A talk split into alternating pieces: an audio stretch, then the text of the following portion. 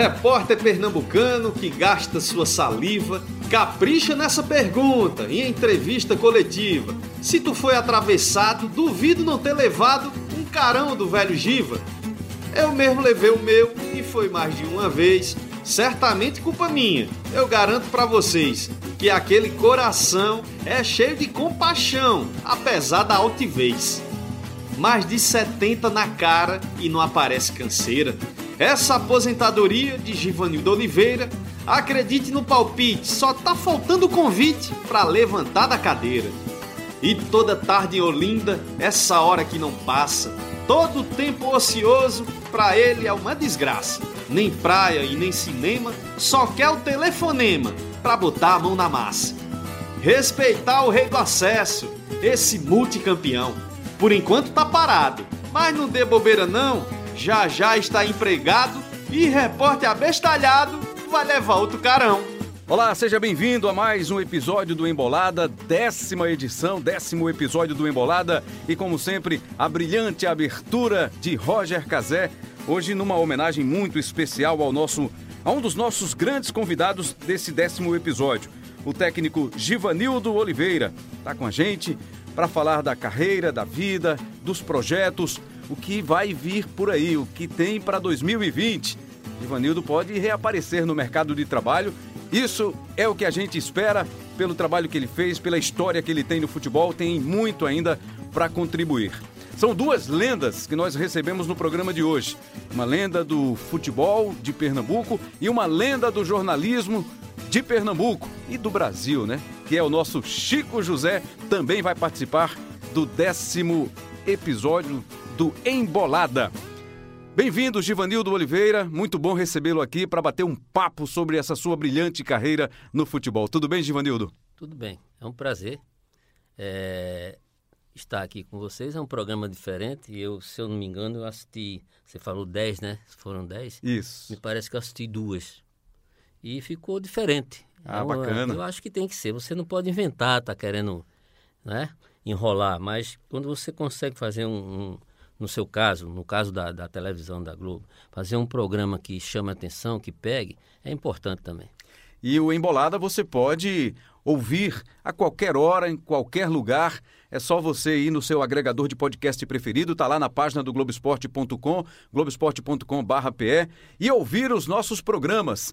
Chico José, é uma honra também ter a sua presença, a sua participação no Embolado. Bem-vindo, Chico. Obrigado, Rebrão. Um abraço a todos. Quando você me disse, vamos bater um papo com o Givanildo, eu imediatamente disse, claro, cancelo tudo para ir falar com o Givanildo, porque eu tenho admiração dele desde o tempo que ele começou a jogar, quando eu também comecei a ser repórter esportivo no jornal, no Jornal do Comércio, antigo Diário da Noite, que era o vespertino do Jornal do Comércio e acompanhei praticamente toda a carreira do Givanildo, uma carreira de muito sucesso, como jogador e depois como treinador. Como treinador, é, foi a, a, parte que eu consegui acompanhar de perto, Chico, a, a, profissão do Givanildo como técnico de futebol, sempre de muita personalidade, de opiniões firmes. Como jogador também era assim? Muito firme. Era uma liderança em campo, jogava com muita categoria e desde o início a gente sentia que esse aí vai ter futuro. E foi o que aconteceu. Com o tempo, Givanildo se destacava tanto no Santa Cruz que ele foi sendo chamado, chegou à seleção brasileira e era um motivo de orgulho muito grande para o povo de Pernambuco, para nós que fazíamos a imprensa, ter um representante nosso na seleção que nós vimos começar jogando e demonstrando a categoria que tinha. Joanildo jogava demais. Campeão do torneio bicentenário, não é, Joanildo? Em 76, é, pela seleção isso, lá nos Estados isso. Unidos. É, eu entrei no último jogo, né? Eu fui o, o, um jogador que durante um ano fui convocado, que era um jogo todo mês, amistoso, e era convocado, mas nunca entrei, nem, nem cinco minutos. E daí que aconteceu? Eu fui passando, sendo convocado, era o Oswaldo Brandão, não é isso? Até que chegou nos Estados Unidos. Nós tivemos um jogo contra a Inglaterra, eu acho que é no campo sintético. Foi a primeira vez que eu pisei no campo. E eu entrei e faltava 20 minutos para acabar o jogo, já né? Já chamou a atenção. Já chamou a atenção. No próximo jogo, que era o jogo decisivo com a Itália, é, o Falcão fez tratamento, terminou no tornozelo, terminou indo para o jogo. Mas no, no, intervalo ele não aguentou. E aquele lance de ficar lá em cima, né? Quem está no banco fica lá batendo, fazendo um bobinho. Quando eu vi, veio o nocaute. Nocaute já Isso. Aí me chamou, eu me assustei, né? Amistoso eu não tinha entrado, mas tinha entrado 20 minutos antes contra é. os Estados Unidos. Bem, desci, cheguei lá e disse, vai entrar, aquece. Aí aqueci e fui pro jogo. Tava um a um, nós ganhamos de 4 a 1 esse jogo. Aí eu arrebentei o, o segundo tempo, pronto. daí ficou uma situação que o Oswaldo Brandão não podia me tirar. Aí Falcão machucado, que era o, o titular, mas tinha ainda, se eu não me engano, Caçapava, lembra do, do Lembro, volante? Caçapava. E tinha outro volante também. Mas aí eu fiquei como titular no, nos outros jogos. Dali, dali nós saímos para o México, jogar contra a seleção do México. E foi, começou a, a rodar. Foi quando o, o Brandão entregou, nós chegamos aqui e Brandão entregou o carro, problema de família. Aí assumiu Coutinho. Ele assumiu no, num dia, de noite tiveram reunião, eu já fui cortado. Eu me lembro bem que fui, não fui eu só, fui eu, foi o Valdir Pérez, goleiro, e o Vladimir, lateral esquerdo do Corinthians. Hum. Esses foram os, os, três que foram cortados logo. Aí tinha uma apresentação para receber a primeira carteira do de, de, profissional dos do jogadores, né? E tinha uma, uma, festa. Eu me apresentei e não sabia que tinha sido cortado. Fui saber lá. Mas ainda recebi a carteira, no outro dia de manhã me mandei vir embora para casa. Foi aí meu, meu final na seleção. E era uma expectativa sua, naquele momento, de disputar a Copa de 78, né? Você estava nessa briga, nesse bolo para tentar participar da Copa do Mundo, né? Eu estava, sim, porque a gente... Eu, eu troquei um, uma parte aí. Eu fiz ainda o primeiro jogo da eliminatória na Colômbia. Ah, chegou a disputar a é, eliminatória é, também. E nós empatamos lá esse jogo. Quando foi na volta, foi quando o Brandão entregou o carro. E daí segue aí isso que eu falei há pouco. No, aí teve a, a sequência de convocação e quando eu cheguei lá foi que me comunicaram que estava liberado. Chico, e nessa época, ele estava no auge da carreira, foi, tinha sido pentacampeão pelo Santa Cruz, jogado no Corinthians. E aí, na volta para o futebol, futebol de Pernambuco, a imprensa naquela época esperava que Givanildo se tornasse, pouco tempo depois, técnico de futebol? Olha, pela liderança que ele tinha em campo, ele orientava as jogadas, ele falava muito, ele gritava, ele tinha liderança no vestiário, era quem falava, tudo a gente sabia que ele poderia ser técnico de futebol. Mas só voltando um pouco a essa é, retirada dele da seleção, ele fez falta. Porque eu acompanhei a Copa de 78, foi a minha primeira Copa Lá pela TV né? Globo né? na Argentina e o time foi campeão moral, é, porque não, não perdeu para ninguém, mas foi eliminado com aquela marmelada entre Argentina e Peru. Eu cobri o jogo, cobri todos os detalhes daquilo que eu acompanhava a Argentina. E Givanildo com certeza fez falta naquela seleção. Você chegou inclusive a entrevistar o presidente da Argentina na época. É, foi a única Copa. entrevista dele, era o, o ditador Videla é, na hora que terminou o jogo, a, a, Argentina precisava fazer os gols que tinha que fazer e houve uma marmelada lá, fez, aí então eu pulei a, a tribuna de, de honra lá. E quando eles me prenderam, aí eu gritei para ele, presidente, televisão do Brasil, Aí ele fez sinal com a cabeça, deixaram eu chegar junto dele e ele estava tão eufórico que deu a única entrevista. E eu perguntei a ele, presidente, não foi fácil demais para a Argentina ganhar esse jogo? Aí ele botou a mão no meu ombro e disse, vocês já ganharam várias vezes, essa é a nossa vez de ganhar. Como quem disse, vocês já fizeram isso várias vezes, agora somos nós. Givanildo, vamos agora atacar o momento que você vive, né? Um momento que você não está trabalhando. Quanto tempo você não trabalha? São três meses. Já são três meses. Parece que, para você, três anos, né? Parece muito tempo já, né, Givanildo? É, parece. Mas eu já passei mais. Eu tenho uma fase aí que eu passei seis meses sem trabalhar. E quando eu falo três meses agora, é porque eu continuo esperando que aconteça, né? Vocês sabem muito bem que a vida de treinador ele não pode se oferecer, ligar para time nenhum ele espera o contato ou o empresário, né, para é, colocar você em algum clube. E até agora não, não, aconteceu. Mas eu espero, eu tenho uma, não é esperança não. eu tenho uma certeza, é, junto com aquele lá de cima, que eu vou mais uns três anos por aí, aí tá bom. E, Chico, no caso dele, que já tem muita experiência, um cara que títulos, acessos, acessos também podem ser contabilizados aí como conquistas, né? Sem dúvida nenhuma. E é um cara que está aí no mercado, e hoje um mercado em que você encontra muitos técnicos chamados de técnicos da nova geração, considerados técnicos estudiosos. Na sua visão, Chico, você que também acompanha muito de perto o futebol, você tem uma vida ligada diretamente hoje ao jornalismo, mas você acompanha de perto o futebol, gosta, assiste com frequência. O que você vê de diferença hoje para essa nova geração de técnicos, para a geração dos mais experientes, no caso Givanildo, Geninho, que está em atividade, Oswaldo de Oliveira? Há muita diferença, Chico? Há muita diferença em todas as profissões. Você vê que há uma renovação. É, no jornalismo também acontece isso. E o, o mercado o número de clubes permanece praticamente o mesmo e o número de técnicos vai aumentando. Então a concorrência fica grande. Mas um técnico com a capacidade de Givanildo Oliveira, ele vai esperou três meses, mas ele não espera mais três meses. É, eu tenho certeza que quando um time estiver passando dificuldade aí, ou precisar de acesso, ou precisar de um, um, um treinador que decide, vão chamar o Givanildo. A aposta é nos cabelos brancos, né? Da experiência. Da né? experiência do Givanil. Cabelo branco é interessante. é. Eu tenho um amigo que é esse aí, eu posso dizer que é. E ele, semana passada, estava tomando uma cervejinha com ele, ele disse, mas, mas esse cabelo branco também não atrapalha, não? Eu disse, eu vou pintar aí, no outro dia aparece um time. Se for assim, né, Se for assim, Givanil, eu corro ali tá, né, rapidinho é. e faço isso. Mas, Giva, você já conquistou muita coisa na vida, né, profissional. O que é que você ainda não alcançou que te faz é, ter essa esperança ainda, essa certeza de que ainda tem o que contribuir? De que forma você espera ainda contribuir nesses anos que você tem e imagina que vai trabalhar no futebol? Eu espero é, contribuir, não diria com, com, com tempo, porque muita gente pensa que, no, caso, no meu caso, e de alguns outros treinadores, que são poucos hoje, né? A maioria é novo. Eu também não posso falar porque eu comecei como treinador com 34 anos. Então, Muito tem, novo. É, tem uns caras novos aí que tá por merecer.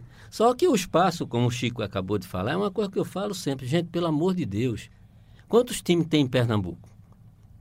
Não... São os mesmos. São três. Há muito tempo que eu vejo isso. Teve o Central que ainda né, teve um... De vez em quando Mais dá uma... nada. É, então é. são três. Agora, treinador. Vai ver quantos treinadores tem em Pernambuco. Pronto, não vou botar no Brasil, não. Em Pernambuco, quantos tem? Quer dizer, então diminuiu. E aparecendo essa turma jovem para ser treinador, e daí vão, vão ganhando espaço. E uma hora você tem que parar, como também quando, quando eu comecei, vários pararam. Carlos Frone, Duque, e foi um monte que foi parando, Evaristo.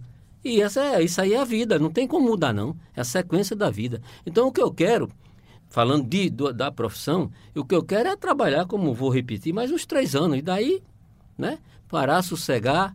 Já estou curtindo bem os netos nesses três meses, mas vai ter uma hora que vai ter que parar. Isso é uma coisa natural do mundo, não tem como.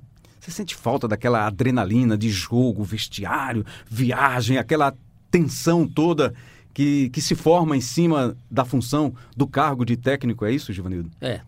Isso aí, isso aí junta a você gostar de dar uma pré-eleção, de dar um treino, de você estar tá, tá viajando para fazer um jogo fora, de ter o jogo em casa, é, a hora do jogo, que é o principal, e o dia a dia do futebol, certo?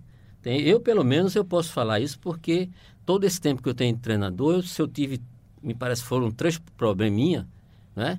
E daí não, não tive esse lance de estar tá brigando com o grupo, de discutindo com um jogador que está fora. Uma das brigas foi justamente por isso que eu vim saber que o cara vivia reclamando porque não jogava.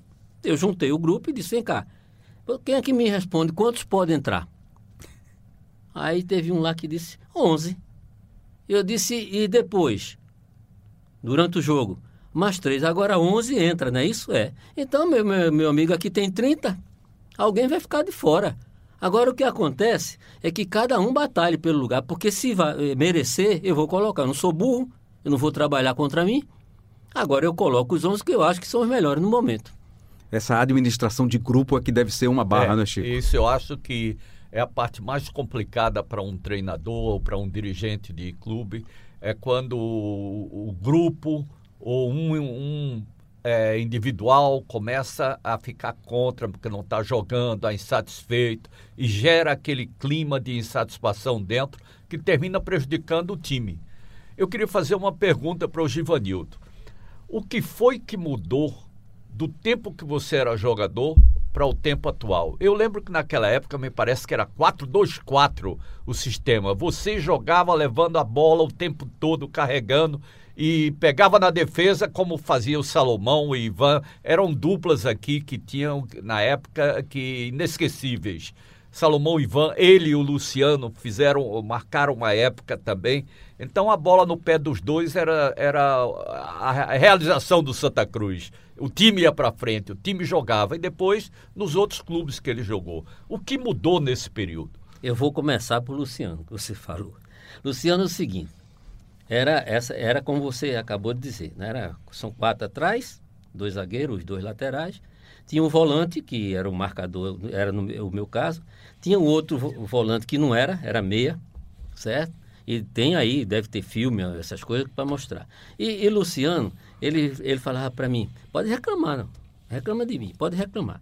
Agora, daqui um pouco tu para de reclamar que eu vou lá e faço um gol. e, e, fazia, e fazia. Agora, pelo amor de Deus, não marcava ninguém. Não. Mas era isso que você reclamava é, dele, né? Ajuda, dele, ajuda aqui. E tinha os quatro da frente, né? É. Que eram os dois, dois ponteiros mesmo, que, tem, que continua hoje. Hoje fala, chama ala, ala. Pelo lado direito pelo lado esquerdo. Mas era ponta, ponta direita, ponta esquerda, uhum. não era isso? Era isso. Um atacante, um meia que era atacante também, né? E ainda tinha Luciano, que era o, o, o meia que era para me ajudar como volante. Mas ele queria a frente, só a frente. Então, essa foi a formação. E terminou a gente conseguindo no Santa Cruz, em outros clubes que eu, que eu joguei também, era a mesma formação. Só um clube que eu joguei, que foi o Corinthians, que tinha sim, esse caso, eu como volante e ele, no, no, no caso, no lugar do Luciano, ele, mar... ele ajudava, que era o russo. Lembra do russo? Lembro. O russo ajudava, pegada e tudo, mas chegava na frente. Agora, os outros meios era difícil. O Ivan mesmo, como o senhor falou, o Ivan era a bola no pé. Aí ele deitava e rolava, né? Porque era um, é excelente jogador, tecnicamente então, e Salomão ficava ali correndo para lá e para cá, tendo que marcar. Era mais ou menos por aí. Agora, aí, se fala que mudou, eu acho que mudou. Mudou muita coisa no futebol que às vezes tem gente que não fala, é o dia a dia do futebol, as mudanças que tem. Estava no América agora, teve um dia que eu olhei lá, tinha da, da comissão lá de dentro da parte de, de recuperação, DM, sem falar os médicos, tinha 10 caras. 10 profissionais botando, do clube é, ali para cuidar. Não estou botando massagista, não. Impressionante. Isso aí era cada um com sua função lá. Uhum. Aí no seu disse... tempo era o médico e o massagista. e o massagista. Não tinha esse negócio de fisioterapeuta, não, não. Era massagista e o médico. E era um médico. Depois com, apareceu o segundo, né? Porque às vezes o outro não podia. Mas era um médico. É claro que evoluiu. E, e evoluiu de uma maneira que tinha que ser por aí mesmo, ter esse pessoal todo para dar uma, uma tranquilidade, uma segurança. Enfim, evoluiu junto. Agora, algumas situações de, de, no futebol, no jogo, na hora do campo, que está jogando, tem a ver ainda com o passado. Você falou em Luciano, né, no Santa, e quando você foi para o Corinthians, ele também foi, né? É, Luciano no, no Corinthians, ele não, não era titular. No Santa Cruz, não. Ele, quando eu, eu fui para o time titular, ele já era titular há tempo. Agora, no Corinthians, não, porque tinha o Basílio. Sim. Tinha o Basílio, tinha Russo, eu e tinha o Palhinha.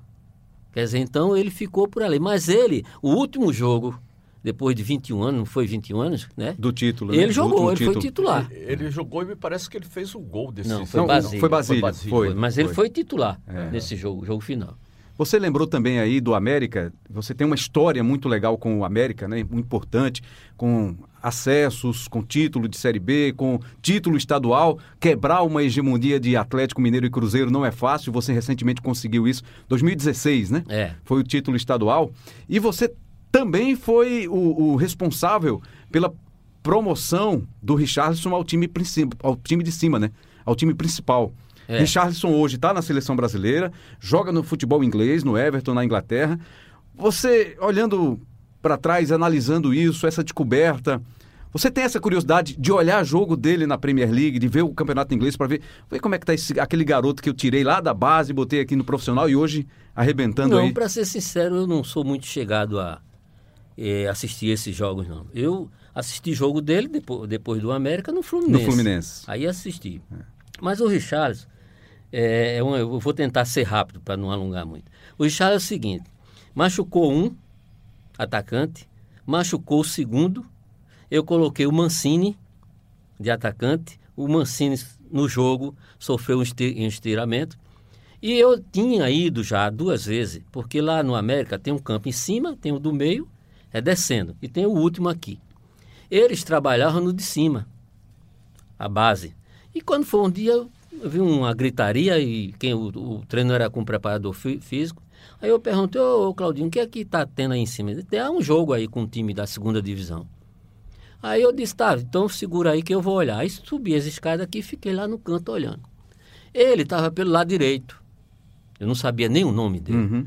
Pelo lado direito, mas ele sempre foi aquilo ali, sabe? Arrastava e levou. Teve uma, uma bola lá que ele, ele foi para dentro, os dois zagueiros veio nele, né? Fora da área. Ele deu uma tapa no meio dos dois, os dois bateram um no outro. aí eu disse, que moleque danado. Acabou. Desci e fui embora. Passou, passou. Aí lá vem a notícia, Mancini não Acho que vai ter condições, não. Eu disse, rapaz, não tem ninguém. O que é que eu vou fazer?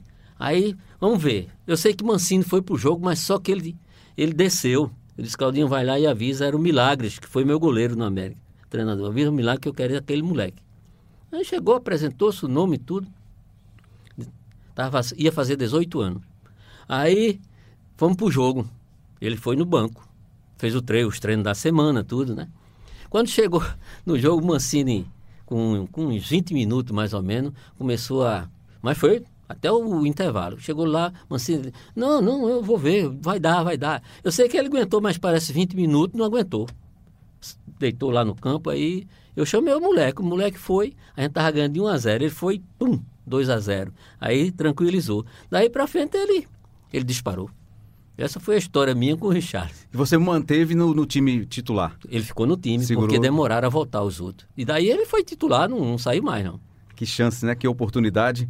E é isso, é enxergar, né, Chico? Muito técnico hoje em dia não tem essa disposição. Eu vou lá dar uma olhada na base, como é que tá, quem são os destaques. Muitos se acomodam ali. Eu estou aqui na, no time principal, não vou ter esse trabalho. Quem quiser que venha aqui dos técnicos da base me dizer, olha, vai lá dar uma olhada. Não tem essa disposição que teve o Givanildo, né? Eu vou lá ver o que é, que é isso aí, ver quem, como é que tá essa situação, né? É, até os grandes clubes internacionalmente, eles se preocupam com a base. Você vê o Barcelona, vai buscar jogadores jovens em toda parte. Quando não dá certo, ele empresta, depois pega de volta. O Real Madrid, todos os outros estão fazendo isso. E os clubes brasileiros demoraram a, a fazer. É, demoraram a descobrir que o, o importante é montar a base. O Santos talvez tenha sido o clube brasileiro que mais se destacou é, procurando na base os melhores jogadores mas a gente precisava mais ter essa visão de, em pouco tempo que o Givanildo viu o Richardson jogar, já colocou no time e ele surgiu como titular e hoje está aí, seleção brasileira, um jogador que tem um potencial imenso, que ainda vai brilhar muito nessa seleção. Givanildo, e sua rotina? Você assiste a, a muitos jogos, você acompanha a Série A, a Série B, você tem visto sempre aí com frequência? Veja bem, mais, mais Série B. Mais Série B. Né? Que, para ser sincero, eu não sou maluco. Né? É, é, meu ramo é a Série B. Série A já trabalhei, mas uhum. foi muito pouco. Agora a Série B não. Então eu tenho que assistir aonde normalmente aparece clube para mim. Então eu tenho que estar tá atualizado. Isso aí eu não deixo. De ler o jornal todo dia, de assistir a, a, esses programas de televisão, eu sempre estou assistindo. Agora, a hora que disser não, não vou mais trabalhar, aí eu não sei se vou assistir ou não. Mas eu tenho que assistir, porque é importante. Veja bem, Chico falou agora do, de, de, de, base. O esporte, por exemplo, teve uma base que vocês lembram muito bem. Né?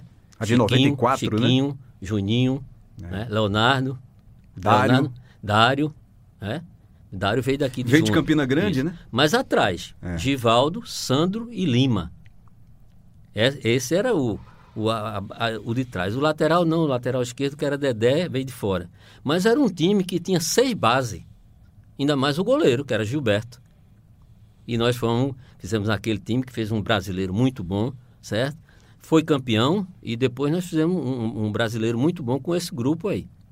Depois o Juninho saiu, Ah, né? Chiquinho também Vasco, saiu, Sandro, Chiquinho, é. Sandro, Lima, que ganharam Lima destaque. foi pro Fluminense, com certeza.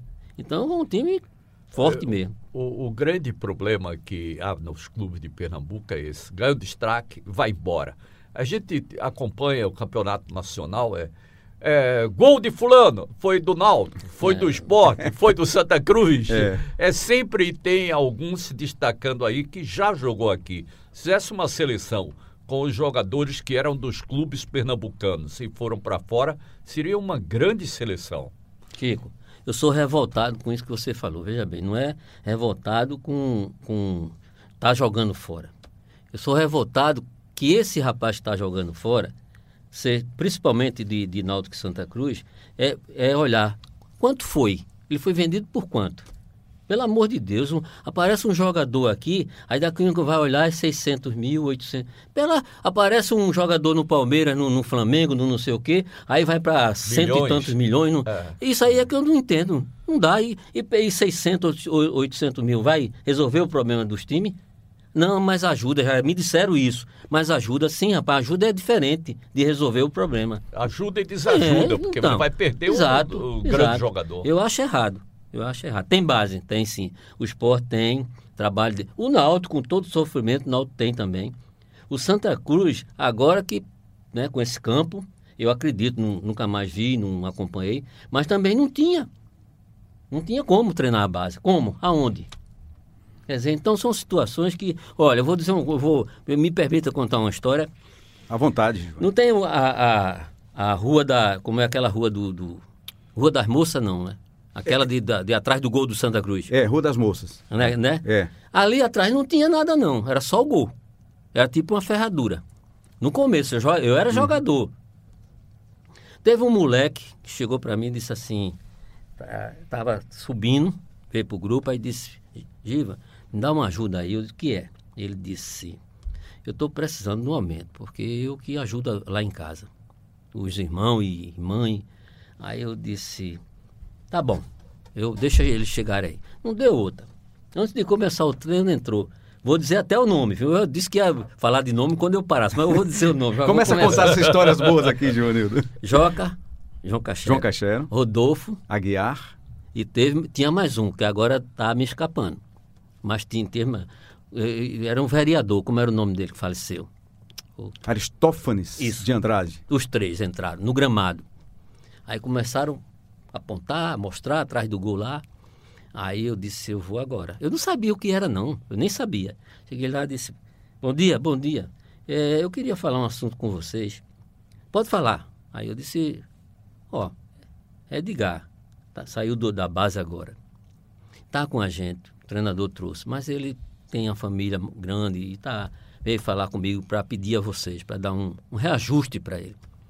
Pode deixar, nós vamos dar. Agora, deixa eu perguntar uma coisa. Ali atrás nós vamos levantar um, um, uma arquibancada que vai dar mais, por baixo, 10 mil pessoas. Aí eu disse, como vocês vão, que não, que não tem dinheiro? Assim mesmo, do jeito que eu estou dizendo. Aí Joca deu uma risada, eu sei que eles falaram assim, não, mas vai tem um dinheiro aí do Bandep. Pra gente, pro Náutico e pro esporte, aquela época, não sei se vocês lembram. Então, ia ter esse dinheiro para fazer o que quisesse o- os clubes. Aí eu, sabe o que é que eu disse na hora? Eu disse, rapaz, pelo amor de Deus, sabe o que é que vocês fazem com esse dinheiro? Compra um terreno aí, afastado, e faz um CT. pô. Pra que mais que não enche mesmo? Não, mas nós temos que passar o esporte em termos de pú- público. O pensamento Porque era a esse. ilha cabia tantos e lá não cabia. Veja o pensamento. ó. Eu falei isso quando eu jogava, gente. 40 anos atrás, eu falei isso, compra um terreno, faz um CT, sofreu até hoje, agora que joga trabalhando igual um louco lá, com o Rodolfo que fizeram esse campo. Quer dizer, então são coisas para administrar que não é preciso ser tão sabido, tão inteligente, não. É preciso você querer fazer, claro, tinha o dinheiro que, que o Bandep ia, ia dar como deu, certo? Mas era preciso ter uma visão na frente disso aí, e não tiveram. É impressionante. Tem uma história, Chico, que não sei se você já conhece, imagino que boa parte do nosso público aqui ainda não ouviu essa história, contada pelo próprio Givanildo, que ele, ele é, um, era, é um técnico que não aceita interferência né, de, de presidente, de diretor e tal. Ele faz o que ele acha que é o melhor para o time. Todo profissional acho que tem essa, tem essa postura, né? E, e Givanildo já algumas vezes recebeu bilhetinho, sugestões de, de escalação e tal. E você nunca aceitou mesmo, né, Givanildo? Não, não. Eu não vejo por quê. Porque você faz o trabalho dia a dia, que é, que é de uma importância enorme o dia a dia. Muita gente, o torcedor, inclusive, não todos, toda regra é exceção. Agora, a maioria dos torcedores, eles acham que o jogo chegou ali tem que resolver. Mas ele não sabe o que passou durante a semana, certo?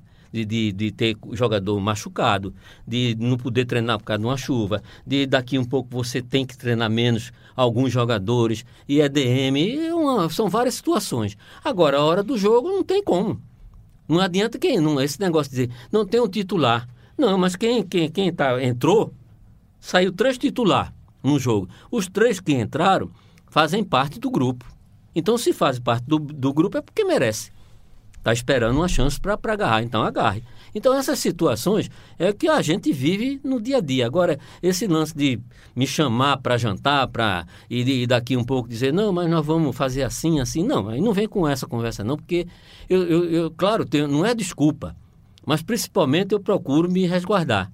Para na hora de um, de um, e já aconteceu, de, de, chegar a um ponto desse, você ficar sem saber o que dizer, é, eu vou ver. Não, não, não tem vou ver, não. É não na hora, acabou. Tem uma história que você contou, é pública essa história, né? Que foi na sua passagem pelo Guarani, lá de Campinas, que aconteceu um fato desse, né? E, e, essa escalação nunca apareceu, mas você tem guardadinha, tá lá nos seus documentos para o futuro, né? Se houver necessidade de mostrar que o presidente sugeriu para você em duas oportunidades uma escalação e você fez a que você achou que era que deveria ser. Não, não, aceitou essa, essa provocação, essa sugestão. E você não ficou nem muito tempo no Guarani, né? Não, Foram 17 dias. 17 dias apenas. E, e daí não aceitei, ele deu as declarações dele lá, saiu no jornal. Eu também falei o que achei, achei que tinha que falar e era para responder mesmo. Só que teve o lance da, da parte financeira. Eu nunca fui para clube sem ganhar luva.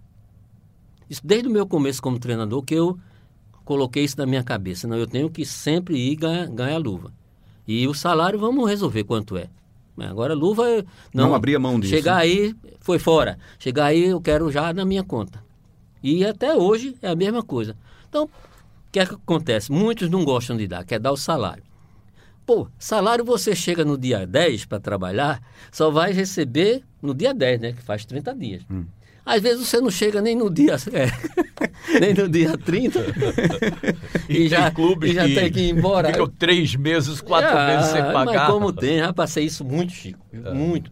É porque às vezes se esconde, porque não pode chegar abertamente e tá dizendo não, entendeu? Eu já saí de clube, porque eu, eu, eu inclusive, é, já falei para minha esposa, quando eu parar mesmo, eu vou ver tudo direitinho quantos clubes me mandaram embora e quantos eu entreguei. Porque tem isso também. Você tem esse levantamento já, não? Não. Ainda não? Ainda não. Quantos eu cheguei e disse, olha, não quero mais, tá aí. O jogador reunir, ir lá no hotel Pedir para ficar? Não, não, não. Não dá, não tem condições. Já. Como também já me mandaram embora várias vezes. Agora mesmo eu fiz dois jogos no América me mandaram embora. No segundo jogo. Quer dizer, então, são as, as situações. É, e é um clube que deve muito a você, né? É, mas é, é que você sabe, você viveu e vive ainda, acompanha futebol, tudo. Agora, você sabe muito bem que eles não se ligam nisso, não. Eles não se ligam. É a mesma coisa. Quer ver? Aí eu já vou aproveitar, vou começar agora. Eu quero trabalhar ainda, mas vou começar. boa, boa, boa, É a mesma coisa, sabe de quê? Por exemplo, assume um, um, um presidente. São dois anos hoje, né? É. Presidente de clube? É dois ou três. O do Santa, por exemplo, o estatuto prevê três anos, mas normalmente são dois. Então, normalmente dois. É. Aí chega ali, alguns, são todos, gente, não são todos. Alguns aí quer fazer isso, fazer aquilo, gastar aqui, gastar ali e deixa para o próximo. Se ele fizesse isso, eu ia até é, elogiar porque fez o melhor, tentou fazer um time forte, tentou pagar em dia os funcionários, eu iria elogiar. Agora ele está fazendo aquilo sabendo que não pode. E que, lá na frente vai estourar vai bomba estourar. Né, na mão de alguém. Aí né? quando a- o, o que assume vai, vai pegar essa bomba e pega. Por quê? Porque eu já, eu já falei várias vezes e vou repetir. O cara quando vai pro futebol, e eu já disse a dirigente isso. Eu disse, quando vem para aqui, sabe o que é? É para ser político, né? Esse é o primeiro pensamento. Ou então a vaidade. De bater no peito e dizer, eu sou diretor, eu sou presidente. Tem muitos assim. Entendeu? Então, quer dizer, o clube gosta do clube? Ah, gosta. Gosta sim, porque a gente vê por aí um, cada situação, como foi essa dos dois que eu acabei de falar, de, de Rodolfo e de, de, Joca. Joca, né? agora com essa luta aí, a gente sabe disso. Agora, muitos que eu já passei foram vários, como jogador e como treinador. Só que como treinador, a vivência é mais colado, porque tem mais reunião, tá mais junto. Como jogador é um pouco distante. Então, consequentemente, a gente sabe o que passou com certeza e vê, e eu vou falar. Uma hora eu vou falar e abrir o jogo. E, e como é discutir futebol com diretor ou presidente que não entende muito de futebol? E o cara quer mostrar que sabe, Giva. Você tem paciência Ah, para ah, isso? Eu, eu não tenho, não. Eu fico, é porque eu tenho educação. A, a hierarquia, né? Mas deixar de falar, não deixa. Eu já tive um aí eh, que chegou para mim na véspera do jogo. A gente ia jogar contra um time que Leão era o treinador. Aí ele disse, ele mais uns, uns três na sala lá. Eu acabei de tomar banho, aí estou trocando de roupa. Aí ele disse, ele me chamava de baixinho, baixinho. Esse jogo de amanhã é bronca, Leão, aos, aos 15, 20 minutos, o time dele, veja bem, tem que estar ganhando de 2 a 0. Aí eu levantei a cabeça e disse, se ferrou comigo. Aí eles, por quê? Eu disse, se ferrou, com qual é o tempo? Há uns 15 minutos. Eu disse, com 5 minutos eu vou estar ganhando de 3. Ele vai do 2 a 3 a 2 pra gente. Isso existe, Abel? Mas me diga, Chico, existe? Você determinar que não, quando chegar 10, os 20 Sim, minutos, tá, tá 2 a tá, 2 0. Não, É, isso não existe, pelo amor de Deus. Então, tem. A história, a história é grande, viu? Pelo tempo também que eu tenho de futebol, mas vou te dizer. Tem cada história engraçada que depois eu ficava rindo. Meu Deus do céu, isso não, não é possível. É isso que você perguntou. E não é só dirigente, não. Tem o torcedor chato Nossa também. Senhora. Eu tenho um neto, por exemplo, que torce pelo Santa Cruz, o Rafael, que não pode ter um torcedor mais chato do que ele. Só o pai dele. O pai dele é mais chato do que ele. Outro dia, ele foi tomar satisfação com o técnico no restaurante. Eu vou lá. Então ele vai lá querer escalar o jogador, mudar o sistema de jogo. Isso já aconteceu com você, Givanil? Já aconteceu, não, não assim pessoalmente, mas de, de, de eu estar trabalhando fora, no Vila Nova, e o meu neto, que hoje está com 17 anos, ele tinha, me parece, 3 anos, não, não sei bem. E o pai dele é louco por futebol. E o que aconteceu? Estava no Vila Nova, nós fizemos um jogo, depois no, no, outro, no, no jogo anterior, foi em casa também, eu coloquei um jogador, um atacante, e esse cara fez o gol da vitória. Veio outro jogo em casa também, Túlio voltou para jogar, que era Túlio, o centroavante, e eu terminei deixando o jogo e não botei. No final do jogo nós tomamos gol. E, e, e não classificamos para a Série A. Ele lá no, assistindo com o pai e a mãe, ele disse, é, mas também tudo culpa de voinho. Aí por quê? Aí ele disse, porque ele não botou, eu tô querendo lembrar o nome do atacante que entrou. Ele, ele disse o nome do. Não botou fulano que no outro jogo fez o gol. Olha só a idade que ele tinha. É. Quer dizer, então, futebol é, é isso que você contou agora. É difícil, não tem como. É complicado. Você convencer uma massa é bronca, porque bronca. cada um tem um pensamento, cada um acha que tem que ser assim. Todo mundo é jogador, porque eu tenho um- uma pelada lá, lá, lá no prédio que eu, de, de vez em quando, eu fico olhando lá de cima. E tem uns caras bons, viu? É, é, é só site, né? Sim. Mas tem uns caras bons. Mas tem uns que acham que podia ser jogador profissional. Não é assim, é diferente. Os vizinhos não chamam, não. Giva, vem aqui comandar o nosso time. no não. começo eles até chamavam para descer, para bater também a Sim, peladinha. sim. Aí eu desci umas vezes, mas não, não- nunca bati pelada porque faz tempo, muito tempo que eu deixei de, de ir para as peladas. Ainda fui um tempo assim que parei, mas depois eu sosseguei, não tá bom. Mas quando você batia pelado, os caras exigiam que você fosse aquele Givanildo do Santa Cruz, do Corinthians, do, Você- do você- esporte. Você tá cutucando, eu vou contar.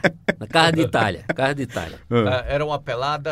é, Uma muito boa, muito é, boa. é, essa pelada era sagrada, Era, ali no e- e 13 o- de e- maio, né? E é, e o tapete. Hum. Eram seis contra Gustavo seis Krause e um jogava gol. lá sempre. Tava Delso, o finado Delso, foi que me levou, o coronel.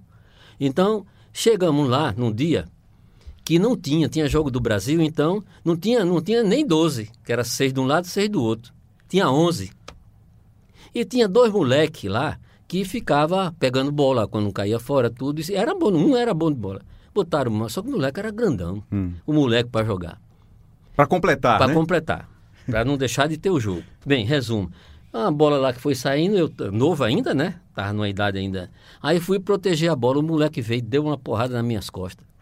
Eu fui em cima do alambrado, que era bem juntinho aqui, botei os dois braços para não bater o rosto. Rasgou os dois braços aqui. Aí quando eu olhei, aí eu olhei para ele, aí já viu, né? Aí larguei tudo. Aí vieram, calma, não sei o quê. Não, vou mais não, estamos aqui, ó, camisa. Saí, fui embora. Cheguei lá, tomei banho e me mandei. Nunca mais eu fui. Daí pra frente eu digo, não bato mais pelada, não. Parei.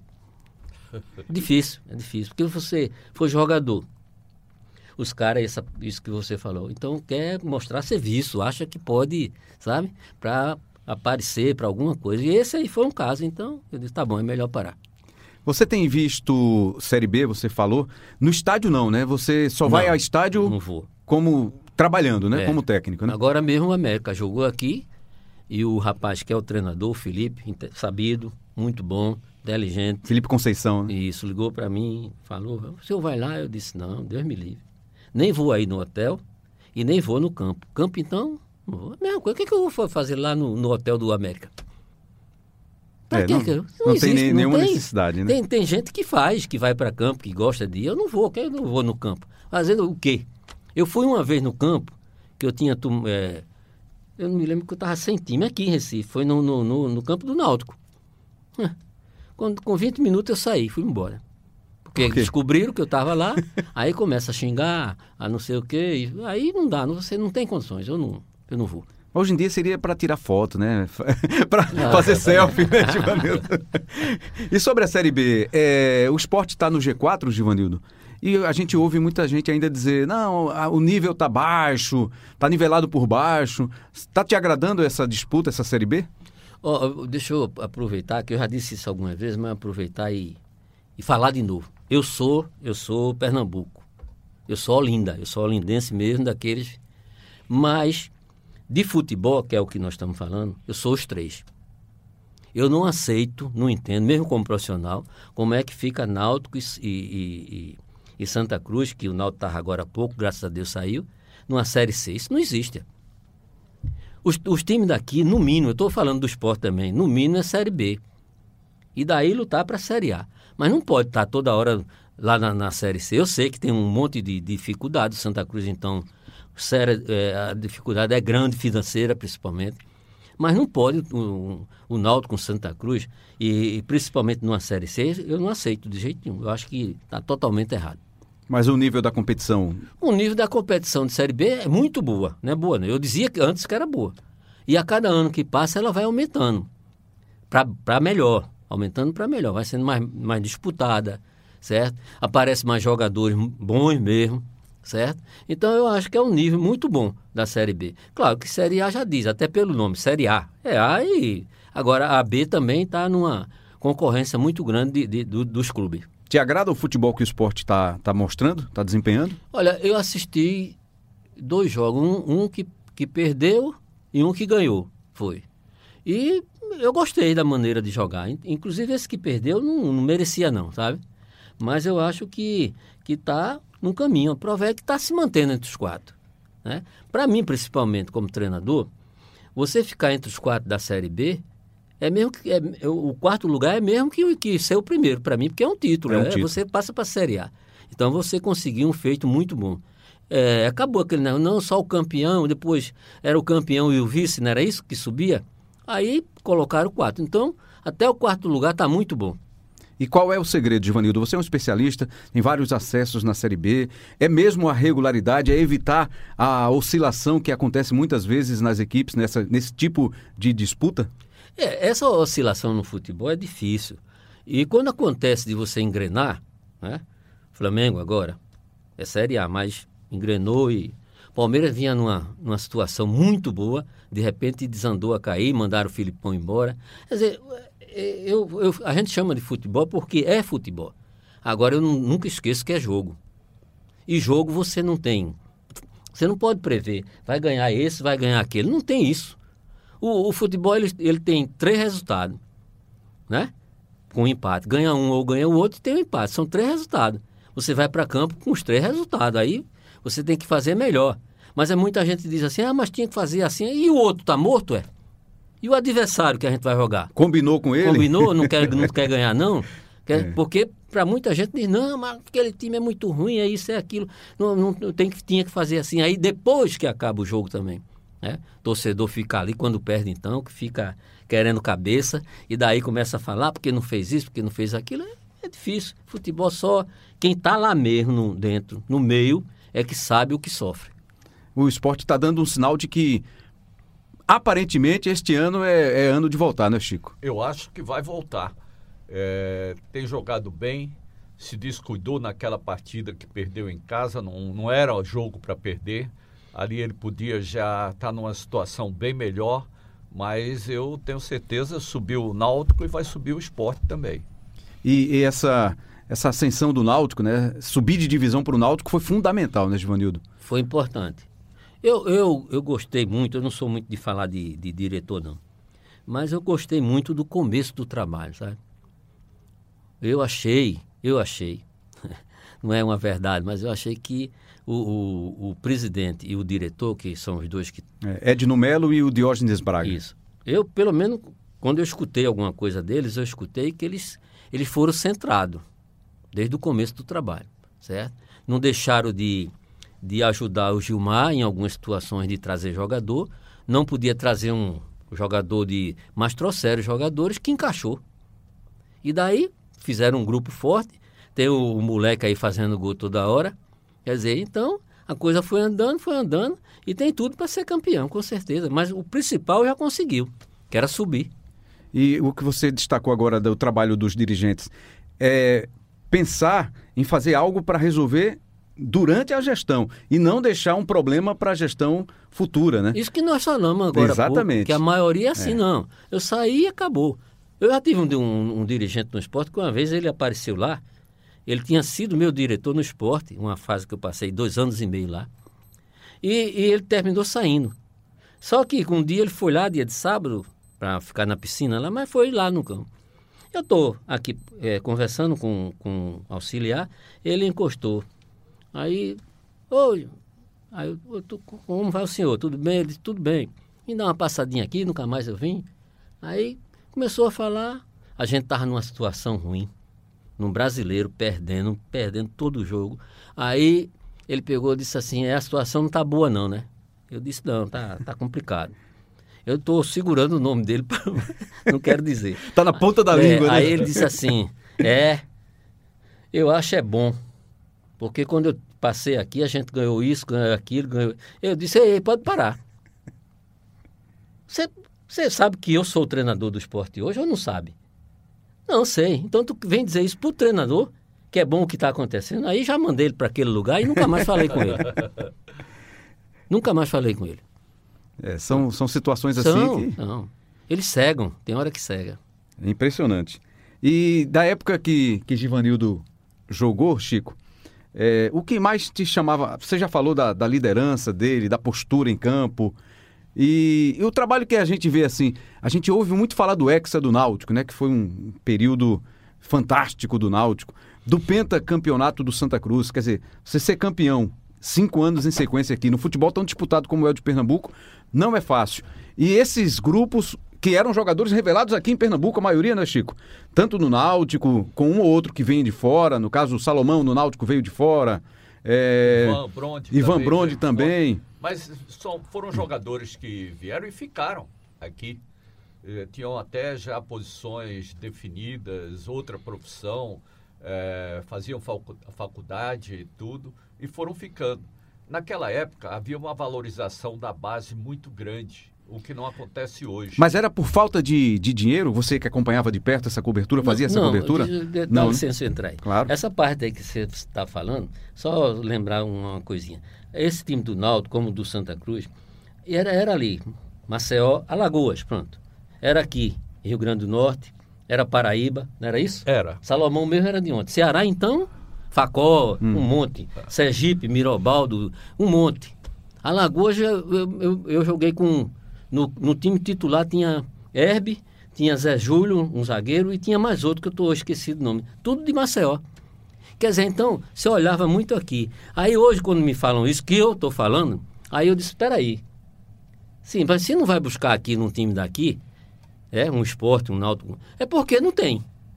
Ele não era um bobo de estar jogador aqui aparecendo. Antes era assim, aparecia, tinha o olheiro lá, você já ia buscar e trazia. Então, a maioria dos clubes, dos três clubes nossos, foram formados assim, né? Com jogadores daqui também, claro, muito daqui, mas desse, desses lugares aqui perto. Né? Era, pegava do Nordeste e ia ficando. Nordeste. E não tinha aquela de quando os jogadores se destacavam, é, ter que ir embora. Houve poucas situações, mesmo quando o jogador era um grande destaque, como foi o caso do Vanildo, Luciano, Vadinho, que era do Central, veio para o Náutico, depois foi para o Santos, e alguns outros que saíram.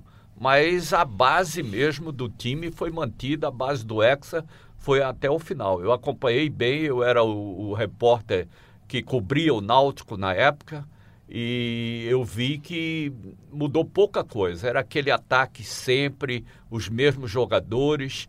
Tinha Bita, tinha Lala, tinha Nino.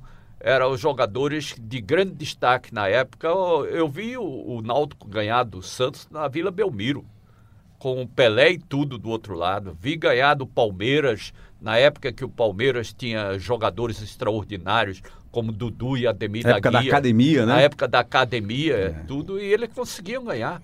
O mesmo aconteceu na, no período que o esporte se destacou, que o, o, Santa Cruz também se destacou, e sempre com a base formada de jogadores nordestinos. Só mesmo Givanildo Oliveira e Chico José para atrair a participação de Tiago Medeiros, Eu? do Globo Esporte, aqui no Embolada. E aí, Tiago, beleza? Rembrandzinho, que imprensado tu me colocou aqui. eu sei que você tem uma história boa com o Givanildo Oliveira. Tenho, Vamos ver se ele vai lembrar dessa história. É o seguinte, foi, Chico, foi em 2005, eu então estagiário aqui da casa, né?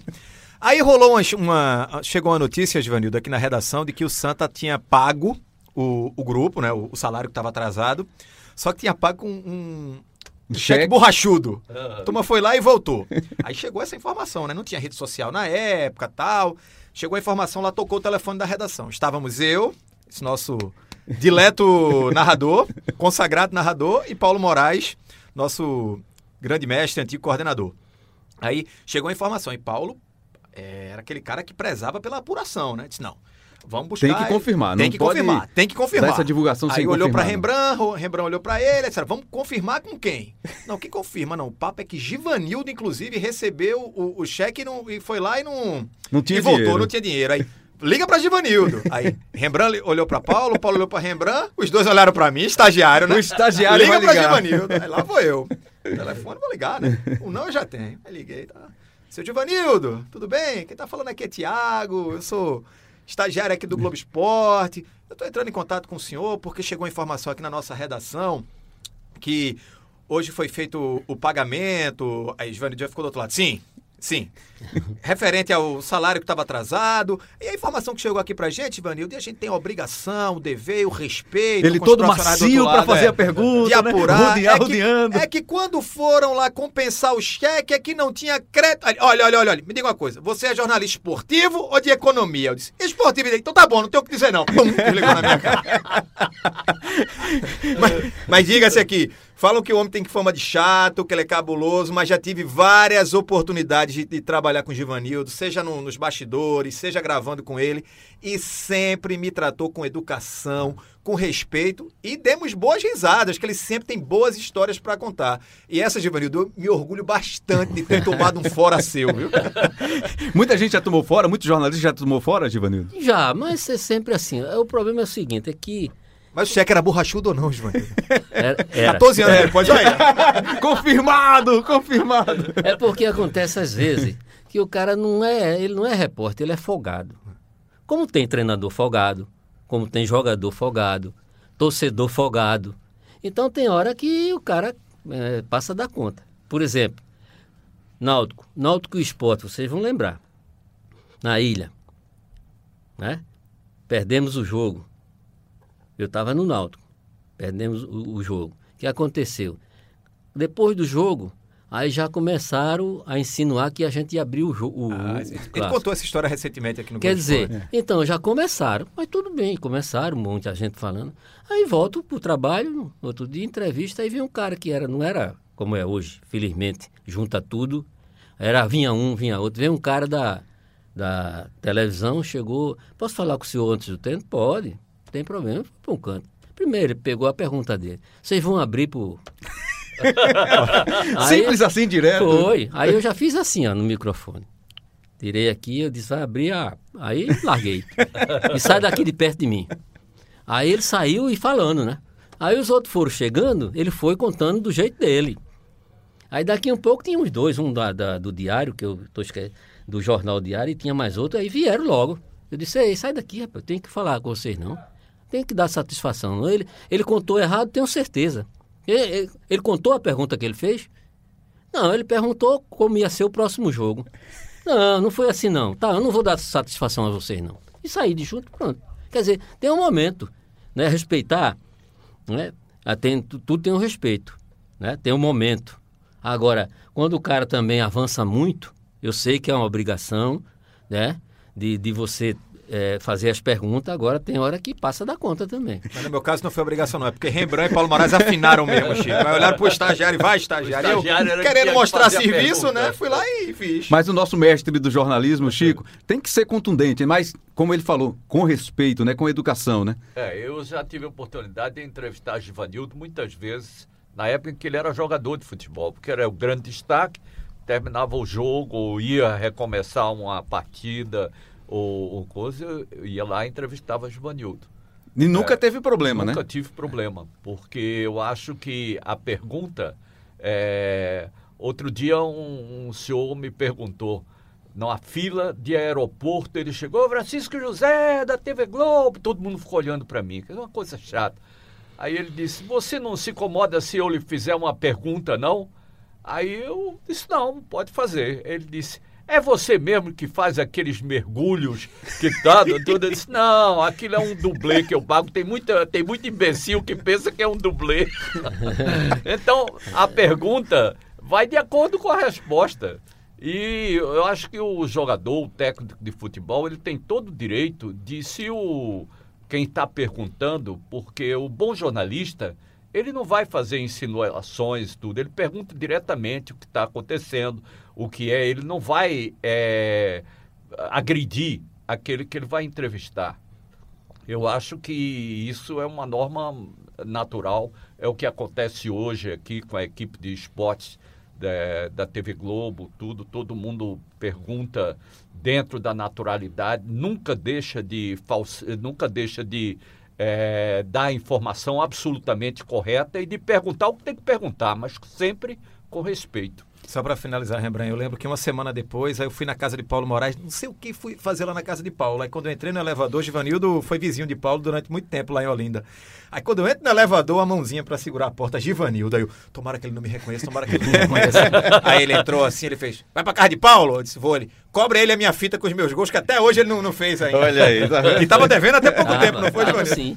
Ah, Mas te pagou, esse deve ter te pagou. Valeu, um abraço Thiago, pra vocês, valeu, pessoal. Thiago. Giva, sou teu fã. tudo de bom, Deixa eu perguntar aqui para Givanildo. A gente falou nessa história de, de entrevista, né? Entrevista coletiva. Hoje em dia, o técnico chega na sala, tem lá 10, 15, 20, É, 30 é. repórteres. Cada um tem direito a uma pergunta e acabou. E antes, antes, eu era repórter de rádio, fui por muito tempo, trabalhei, cheguei a acompanhar muitos, muito o seu trabalho também. E tinha isso, essa coisa mesmo, você chegar antes ou depois, pedir para o técnico parar para conversar, para fazer uma entrevista. Não era melhor ou agora é que é melhor? Givanildo, hoje em dia, com aquela entrevista coletiva lá, aquela pergunta distante e vai embora. Qual Eu- que era eu- melhor? Eu, acho correto agora. Agora. Melhor.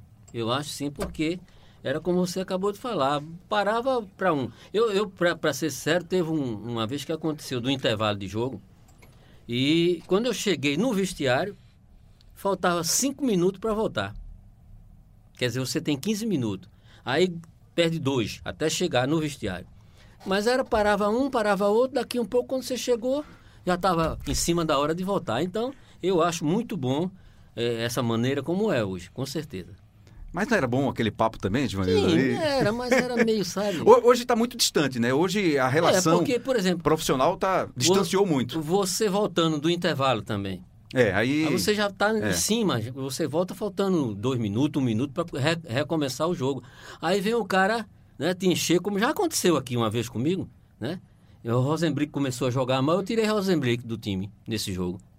Aí quando foi no intervalo, eu coloquei ele, né? Porque o rapaz estava no lugar dele, não estava bem, e a gente perdendo o jogo de 1 a 0. Aí ele, claro, entrou primeiro para assinar tudo.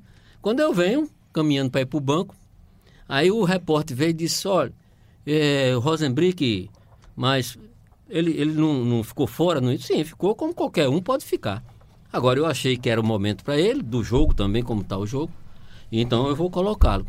Aí ele está bom, obrigado. Quando ele está bom, obrigado, eu escutei, fui andando e ele dizia assim, ó, eu vou perguntar, viu? Agora não sei o que é que vem não. Aí voltou. Aí disse, professor, aí eu disse, diga, ele disse, eu posso lhe fazer outra pergunta? Pode. Me diga uma coisa. A pergunta lá de cima é por que, que o senhor não, não começou o jogo com o Rosebrick? Eu disse só pode entrar 11, não pode 12. É aquela mesma história, então né? não tem como, meu amigo. Eu achei que não era e agora estou achando que é a hora dele. Então foi por aí. Entendeu? Mas tem essas situações. Boas histórias de Givanildo Oliveira e Chico José.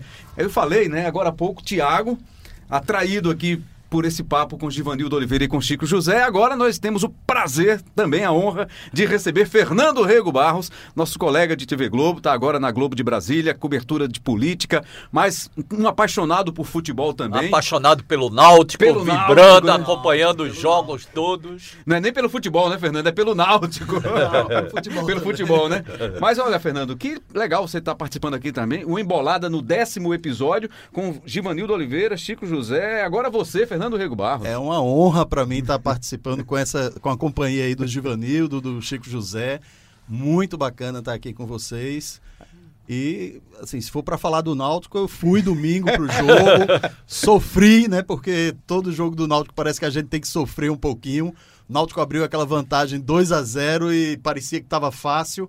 Daqui a pouco o, o Juventude faz 2 a 1 e aí vai para os pênaltis, aquela coisa toda, né? Mas graças a Deus no fim deu certo, estamos aí na final. Você já teve alguma história com o Givanildo? Eu lembro que quando você fazia plantão aqui, às vezes no sábado tem que fazer lá um VT de futebol. O técnico é Givanildo. Rapaz, ele nem lembra. É, eu estava na TV Manchete, na extinta TV Manchete, começando no, no jornalismo de televisão, já, já tinha trabalhado no Jornal do Comércio, no jornalismo impresso. E uma das primeiras matérias que eu fiz na TV Manchete foi com o Givanildo como técnico, que eu nem lembro se era do Santa Cruz, do Náutico ou do Esporte na época. Eu sei que foi em 89. E Santa Cruz. Santa Cruz, ele tá, tá lembrando aí. Então foi uma das primeiras matérias que eu fiz como repórter de televisão, foi com o Givanildo em 1989. E você que conhece bem, né, que acompanha o futebol de Pernambuco de perto, mesmo morando em Brasília, sabe da história de Givanildo, conhece a Sim, história de claro. Givanildo, os acessos. Giva tá aí, diz que quer pelo menos mais três anos de trabalho aí, que ainda tem o que contribuir com esse futebol. viu? Experiência ele tem, de sobra, né? Eu acompanho o Givanildo desde quando ele era jogador no Santa Cruz, no Náutico, no Esporte, no Corinthians, na seleção brasileira. Então, assim, é uma honra estar aqui. Te- Eu cheguei agora aqui na redação, me pegaram de Já surpresa. joga o me homem aqui trouxeram na- na pra cá, mas é uma honra estar aqui com vocês. E ao lado de Chico José, nessa Sim, ao nosso, lado- nosso mito, né? Nossa lenda, Que né? isso. Chico José é nosso exemplo de jornalismo. Agora, a gente falar um pouquinho do, do Santa Cruz, que mais um ano na Série C, Givanildo. Você que foi jogador do Santa, foi técnico, conseguiu títulos com o Santa, acesso, né? Eu lembro bem aquele acesso de, de 96 para a primeira divisão. O Santa quase foi campeão. É um- uma Ali- lembrança ali- trágica, né? 2005. Ali foi sofrido mesmo. Foi sofrido. E o Santa hoje vivendo esse, esse drama, Givanildo. Isso não muda, não? Deixa eu te fazer uma pergunta. Eu- A você não, a vocês. Nós vamos, vamos sair daqui daqui para João Pessoa. Eu vou num carro possante. E você, um de vocês vai no Fusquinha. Quem é que chega primeiro? O carro possante. Não Né? tem como. Não tem como. É difícil não ser. Então os caras querem ter um carro possante e não pode. E vai acumulando, vai acumulando. né? Eu não vou falar nem de mim, porque eu tenho. Tenho dinheiro no Santa Cruz para receber, tenho dinheiro no Náutico. Ainda, Givanildo? Tenho, sim, tenho. E não é pouco, não. Né? E tenho no, no- em Belém, no Remo. Quer dizer, então os caras ficam empurrando com a barriga, empurrando. Né? Isso aí eu estou contando porque eu fui, sim. Do Santa Cruz eu fui na, na, no escritório do presidente. Depois que eu, que eu saí. E ele me mandou chamar, eu fiz questão de levar uma testemunha que era diretor do clube. E quando chegou lá, começamos a conversar. É, a gente está lhe devendo esse valor. Eu disse, é. é. E aí, o que é que vocês querem? Não dá para você tirar a metade, não? que é a multa. Eu disse, é, esse valor aí são um salário, dois salários e a multa. Aí, tirando a multa, fica tanto, não é isso? É. O senhor me paga como? Eu lhe pago. No dia 30, eu lhe dou a metade. E no outro dia 30, eu lhe dou a outra metade. Até hoje. Tá fechado? Eu disse, tá. Aí o cara tava lá junto. Eu disse, eu lhe, lhe pedi para vir para você ser testemunha. Agora preste atenção, presidente. Se lembre que eu estou perdendo uma grana dessa, porque eu tenho direito. Certo? Agora eu queria que o senhor cumprisse. Aí não, não, não aguentei. Minha, minha língua às vezes coça. Eu só espero que o senhor seja homem e cumpra. Cumpriu até hoje? Nem a primeira parcela. Não, zero. Zero. Ficou de mandar o documento, fazer o documento para mim assinar, para ficar né, registrado. Até hoje nada. Isso é porque ele queria fazer um acordo. Uma coisa. É. Imagina, né? Então, essa- essas pessoas que é presidente no clube, isso existe. Quer dizer, então tem umas coisas que não dá para não dá para entender. É por isso, é, é, essa, como o Tiago lembrou aqui, essa fama de chato, que você gosta de que cumpram com você os acordos, os combinados. É Sim, por isso que, mas- ah, Givanildo é chato, mas porque cumpre, Exato, porque mas, quer, quer mas- rigoroso. Mas né? se é uma pessoa, por exemplo, para você te deve 100 mil, um exemplo. Aí você vai para uma conversa, um acordo. Não, a gente só pode te dar 50. Tá fechado. Como pode? Assim, assim. Tá fechado. E nada. Aí é complicado, rapaz. Eu estou falando de uma situação dessa, como já aconteceu. Um clube que não. não- eu passei dois anos e, e um pouquinho no Corinthians. Todo dia 27 você chegava lá, estava depositado na sua conta. Todo dia 27. Fui para o Fluminense. Era três meses para receber um. Eu não aguentei. Teve uma hora que eu não aguentei. Quer dizer, então. Ah, era naquela época que eu jogava. Hoje continua a mesma coisa. Não vem dizer que alguns clubes cumprem, né? Vai certinho, direitinho. Alguns, alguns. Mas tem muitos aí que, nossa senhora, pelo amor de Deus. Trabalhei num clube que não tem torcida, que é o América Mineiro. Esse clube não atrasa, rapaz. Eu- agora que me mandaram embora, eu disse, "Ei, mas eu tenho uma multa aí. Não, nós vamos pagar. Não vieram dizer, não, vamos negociar. Não, a gente paga. A gente quer que você faça só assim, tal dia tanto, tal dia tanto. Pode? Pode. Pronto. Mandaram para mim no dia, mandaram no outro dia. É diferente, né? Você vai aqui. E a gente tem sofrido muito o futebol de Pernambuco por isso, né, Fernando? Essa falta de recurso. Às vezes, não é- na maioria das vezes, é falta de recurso mesmo. O cara vai, investe numa Acho que é muito coisa no problema futuro. De gestão, né? De gestão. Não, Gestão. é. A gente vê o, o Santa Cruz com a torcida que tem, torcida apaixonada, né? Que lota o estádio até quando o time estava na. Fiel demais. Até vai quando o time sempre. estava na Série D, né, É, Chico? é. O Santa Cruz botava 50 mil pessoas ali no Arruda. Então, assim, um, um clube desse viver em dificuldade financeira só pode ser problema de gestão. É alguém que não está sabendo administrar o patrimônio do clube, né? A sou- história do clube. É, eu não sou muito bom de conta, não, de matemática. Mas é, 50 mil pessoas, como você falou aí. A 5 reais dá quanto? Dá 250 mil, né? 250. Podia ser isso aí por mês. Pau d'alho. Uma farmácia lá, botava uma urnazinha com o escudo do Santa Cruz.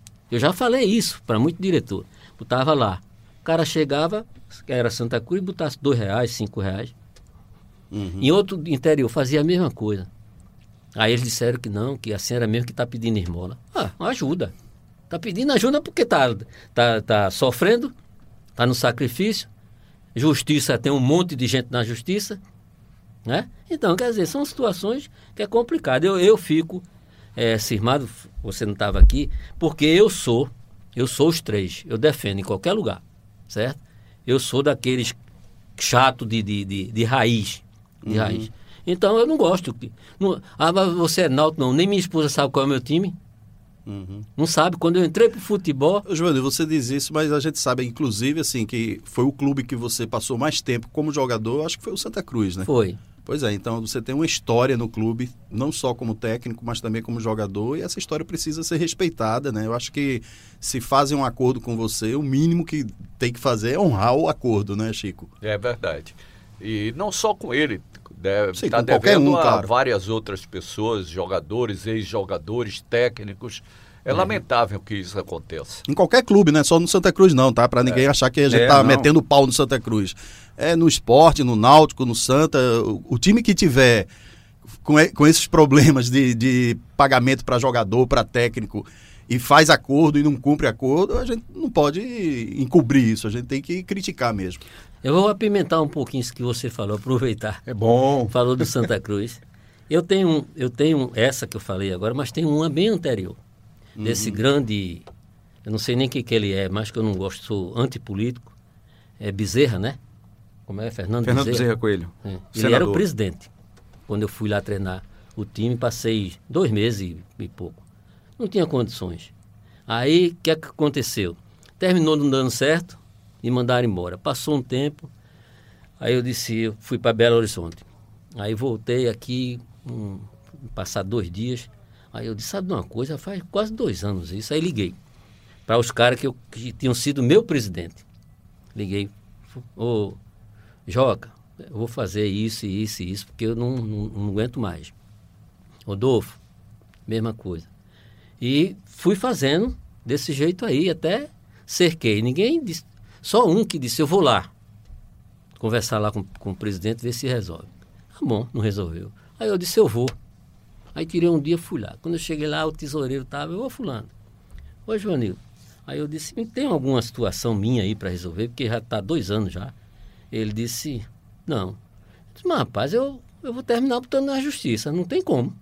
Aí ele disse, é, bota e vai para fila. Aí eu olhei para a cara dele, aí já viu, né? E, aí rasguei, você é um bom sem vergonha. Pô, o jeito, a maneira como o cara tra- tratou, eu me lembrei porque você falou o tempo de, de jogador, campeão, como treinador campeão. sim.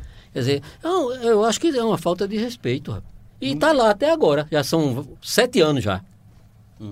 Sete anos. Quer dizer, então, essa maneira que a gente vê que eu não queria. Não era só comigo, não. Com muitos tem aí. A gente vê toda hora isso aí. É um, eu acho uma vergonha. Tem chance ainda de você treinar algum time aqui de Pernambuco? Tem, tem sim, com certeza. Mesmo eh, o- esse, time, esse time aí que eu estou falando, né? Negócio de dívida, isso aí. Eu vi agora recente, vem para Santa Cruz, treinador que estava com na justiça. É verdade. Então, isso aí é uma coisa que a gente domina, que leva, né? Isso depende muito de uma conversa. Olha, tá na justiça, vê, vamos ver quanto tá já. Tá em tanto. É- Vocês podem pagar quanto? Tanto. Vamos acertar e- Vamos acertar e vamos e segue trabalhar. o jogo, e trabalhar. Vamos trabalhar agora. É. Que existe, existe. Então, muita gente sabe, mas não desse jeito que eu estou contando. Gente assim, né? Pessoas assim como você, com Chico, é, que são viciados no trabalho, né? Que estão nesse aí, nessa adrenalina já há tanto tempo. Para você que tem, imagina, mais três anos aí, pelo menos, trabalhando. Depois disso, vai fazer o quê, Givanildo? Esse é o problema. Por isso que eu não paro hoje. Porque ainda não sabe o que Não vai sei, fazer aposentado, não né? Não sei, porque eu nu- nunca tive outra profissão, né? Fui jogador, acabei de ser jogador no, no, no- no domingo, na quarta-feira eu estava como treinador Pelo esporte, pelo né? esporte. Quer dizer, então não tem. A minha vida foi isso aí e continua sendo, porque além de tudo isso, essa parte que eu falei de financeira, que era necessária, era preciso, porque eu não tinha falado ainda, mas ah, tem aquele, aquele gosto, o prazer? É você gostar do futebol. Gostar não de ir a campo torcer, que eu nunca fui, mas de estar dentro, de trabalhar. Então isso é uma coisa que não tem, isso é uma, uma doença. É uma Givanildo, doença. você assiste futebol em casa quando tá de folga? Assisto. Assiste. Assisto. Não, não, pra ser sincero, não todos, sabe? Mas assim. Assiste mais a Série B. é. Tá focado mais na Série B, porque eles querem, é um mercado né, que pode... Eu não assisto, eu não assisto. Até meu, meu cunhado perguntou uma vez. E como é que quando tem jogo de nove e meia da noite, como é que faz? Eu disse, ah, tem um jogo, rapaz. O jogo comigo trabalhando é outra coisa. Agora, Por? Porque você eu vou- dorme cedo É, normalmente? do- nove e meia da noite um jogo é difícil. Só se for um jogo muito... Aí Muito tudo bom, bem. muito- Mas assim, para ficar nove e meia, acaba o primeiro tempo, eu tô cochilando. Aí não tem condições. Mas trabalhando, Não, aí, aí... não tem como. A adrenalina ali é muito forte, é grande. Em tudo. Desde, o, desde a da véspera do jogo, quando começa. Não é dependendo do jogo, não. Né? Porque Porque às vezes até um amistoso, você fica um amistoso. Imagina jogo valendo. Então a adrenalina é muito forte no futebol. E como é que você fez para superar o medo de avião? Porque são muitas viagens, não, não né? superei. Não Primeira superou, né? pa- palavra, porque eu continuo tendo medo. É. O meu medo de avião é o seguinte: ele subiu, que dizem que é o perigo, e quando desce, É. não tem nenhum. São os piores momentos. Não, não tem. Agora, quando ele está lá em cima, que ele vai ali, daqui a pouco balança, as mãos, as mãos, fica na hora molhada. Não tem como, Chico. Não tem. É uma, é uma coisa. Eu sei que é é uma difícil. doença, é uma doença. Nós fizemos uma viagem para Micronésia, que foram 39 horas de voo para ir e 39 horas de Ixi. voo para voltar. Mudando de avião, tendo que ir no avião pequeno, não cabia Não. a bagagem toda, em muitas situações, balança demais. Aí eu fico imaginando, é, eu tenho uma filha, Mariane, que ela morre de medo. Quando começa a balançar, Eu ela tenho. fica nervosa, preocupada. Eu disse, ela jamais faria essa viagem. Ariano Suassuna tinha um medo terrível de avião também. É. né? Ele dizia que. O pessoal dizia, mas Ariano, o avião é muito mais seguro. A estrada, às vezes, toda esburacada. Ele, pior, ah, aqui, lá em cima, que você é um buraco só. E Outra que ele dizia era o seguinte: Givanildo sempre foi de falar na cara, né, Givanildo? De qualquer situação, vamos decidir aqui, olho no olho. Aí Ariano dizia assim: Olha, eu fico muito preocupado, eu não gosto, eu acho isso muito chato, cons- constrangedor, você falar da pessoa na frente da pessoa. Vamos deixar essa pessoa sair para poder falar, porque é constrangimento para quem fala e para quem ouve, né? Nada de falar na cara. Não era o seu caso, você só falava, né, Giva? É, Ainda hoje, né? Costumei, né? E no assento do avião ainda tem use para flutuar, né? A, a Ariana, quem é que tá Maria. Querendo flutuar aqui? né? É, ainda tem isso. É, o colete salva-vida numa área que você está atravessando na Amazônia, não, tá- não- não tem mar, não tem nada, como é que você vai usar o colete salva-vida? flutuar ali. Ai, a gente está encaminhando já para o final. Foi um papo muito bom, né, Chico? Foi ótimo. Ouvir você também, Chico, é muito bom. Tenho certeza disso que quem está aí acompanhando a qualquer hora pode ouvir o nosso podcast, esse nosso bate-papo. a estrela mesmo desse momento é o Givanildo e eu fiquei muito honrado em vir participar com você, com o Fernando, com o Tiago, nessa entrevista com o Givanildo. Muito bom, muito bom. Fernando Rego Barros, chegou já no finzinho do nosso Embolada, É, mas cara, fui pego tempo suficiente surpresa. para ser registrado. Mas, como falei, é uma honra estar aqui com vocês e participar ao lado de Givanildo, ao lado do Francisco José. É muito bom. Ao seu lado, Rembrandt também. Né? E mandar, aproveitar aqui o podcast, mandar um abraço para toda a torcida pernambucana dos três grandes clubes. É, não é só do Náutico, não. Não, né? só do Náutico. É, Fernando Rego Barros, que é torcedor alvirrubro. E, mas da da época que você acompanhou mais de perto aqui com o Givanildo, em algum momento assim ele lhe deu alegria ou lhe deixou triste porque venceu o seu time ou ganhou com seu time? Ó, Givanildo sempre me impressionou muito pela seriedade. Ele sempre foi um cara que trabalhou muito, de, de forma muito séria. Às vezes até assustava um pouco os jornalistas. Você ficava até com medo de chegar para entrevistar, porque ele estava com a cara fechada. Mas, assim, as lembranças que eu tenho, entrevistei pouco no, no, no esporte, porque eu estava trabalhando mais na, na geral. Mas às vezes que eu entrevistava, às vezes nos plantões de sábado, que ia entrevistar, ele sempre foi muito atencioso, muito muito correto na- no tratamento com a imprensa. Muita gente acha, Givanildo, que você não é um cara bem humorado, mas você é um cara bem humorado, né? Só Boa- em- De boas conversas. Só se né? for em casa com a mulher dele. Mas com Não, muita mas gente. é, o problema é o seguinte, eu, eu uma vez eu, eu respondi para o repórter, foi lá em Belo Horizonte. Ele, ele era um cara de- desse que vocês conhecem, né? Aquele que tudo para ele era ruim, ele só queria dar porrada e não, não tinha uma vez. E ele, uma vez ele perguntou a mim, por que é que o, que o senhor não, não ri? Aí eu disse, não entendi não. Ele disse, por que é que eu não- nunca vi o senhor rindo? Eu disse, por que eu vou rir? Qual foi a graça que eu vi aqui para estar rindo?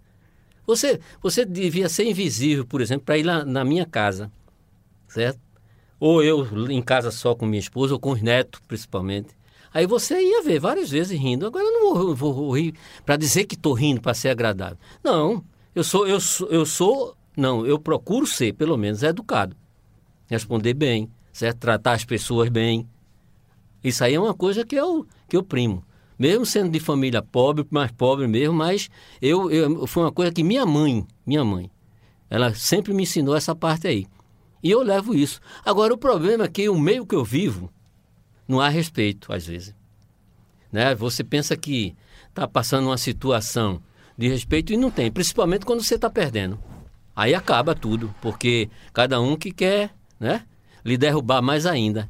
Então acaba isso, você tá num, chega num canto como, como treinador, como jogador ainda era assim, mas como treinador que passa a ser mais conhecido, perde um jogo, você não pode ir em canto nenhum, tem que ir direto para casa, se trancar, quando está numa fase ruim, porque não há um respeito.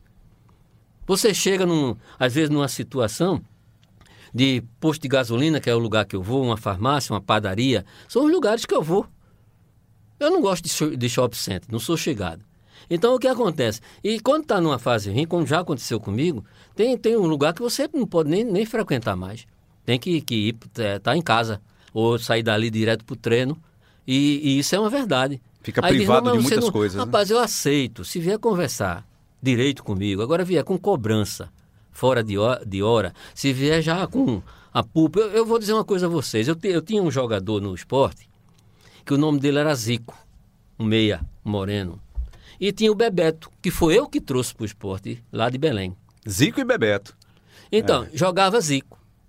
E, e, passou dois jogos, três jogos, quatro jogos, e Zico agora correndo, batalhando, filha da mãe.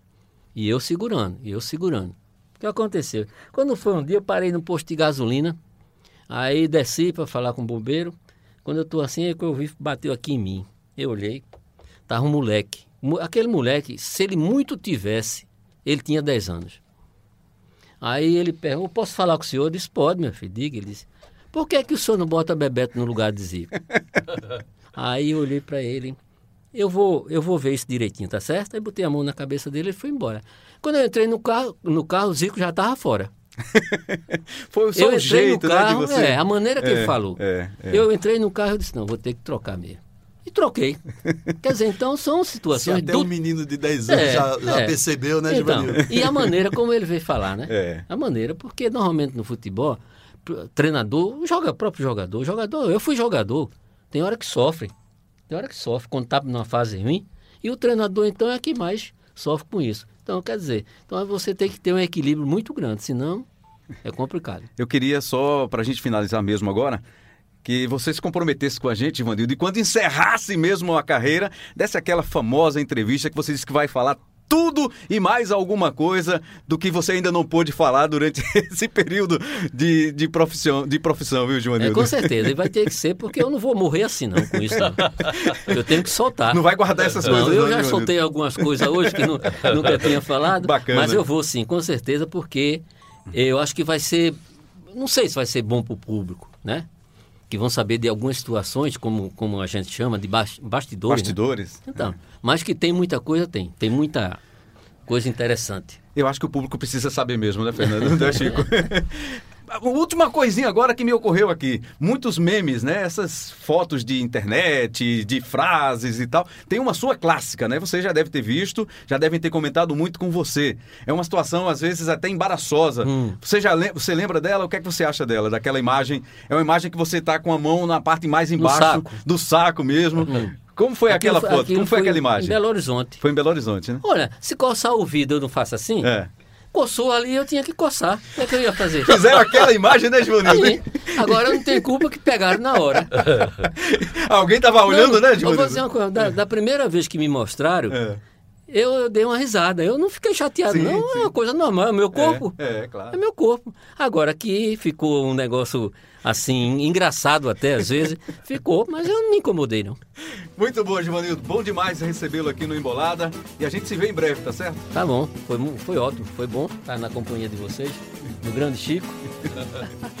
Givanildo Oliveira, Chico José, Fernando Rego Barros, Tomás Magalhães, Larissa Henry. Eu acho que é isso aí. O sobrenome dele é estrangeiro, é francês. A produção aqui, a direção do Embolada do Lucas Fittipaldi, Elias Romaneto na edição. Para você ouvir aí o nosso podcast Embolada, décimo episódio. É só ir no seu agregador de podcast preferido e ouvir.